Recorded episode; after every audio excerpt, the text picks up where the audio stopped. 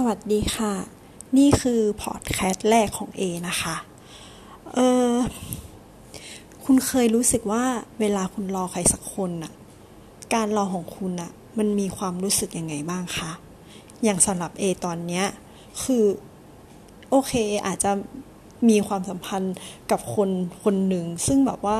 เขาทักเรามาเขาคุยกับเรามาเรื่อยๆเรื่อยๆแต่จนแบบเราพัฒนาความสัมพันธ์แบบ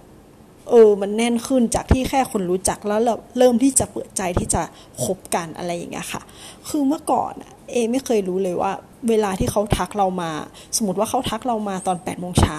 แต่เราก็ไม่ได้สนใจแมสเซจอร์เขาใช่ไหมคะ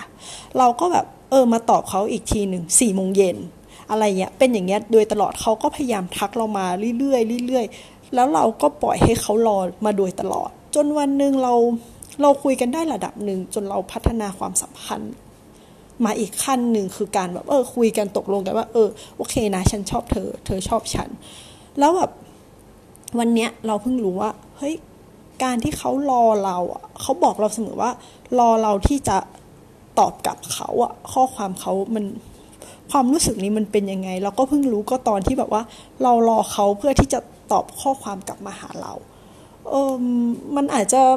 มีโมเมนต์เหมือนแบบ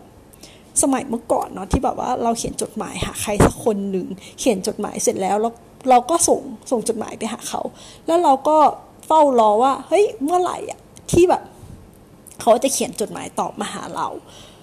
คือพอดีเราเกิดทันยุค 90 เนาะยุคของเราคือเป็นยุคที่เขียนจดหมายหากัน เป็นยุคที่แบบไม่มีโทรศัพท์ณตอนนั้นพอมีโทรศัพท์ก็ไม่สามารถจะคุยได้ เพราะว่าที่บ้านก็เห็นว่าเป็นเด็ก ไม่ไม่สมควรที่จะโทรมาคุยกันอะไรเงี้ยเป็นยุคที่เขียนจดหมายตอบกัน แต่ณวันนี้มันเป็นยุคที่แบบเราพัฒนาไประดับหนึ่งคือ มันเป็นยุคที่เรามีไลน์มี messenger มีนั่นนี่ซึ่งแบบมันยิ่งทำให้เรารู้สึกว่ามันทรมานมากกว่าจดหมายที่เราแบบเขียนรอเขาเขียนตอบกลับมาอีก เราพยายามดูแบบมือถือเรื่อยๆว่าแบบ เอ๊ะ คุณจะตอบกลับมาเมื่อไหร่นะ เราก็เพิ่งรู้สึกว่า เออการรอใครสักคนเนี่ย มัน มันก็ทรมานนะ แต่มันก็มีความหมาย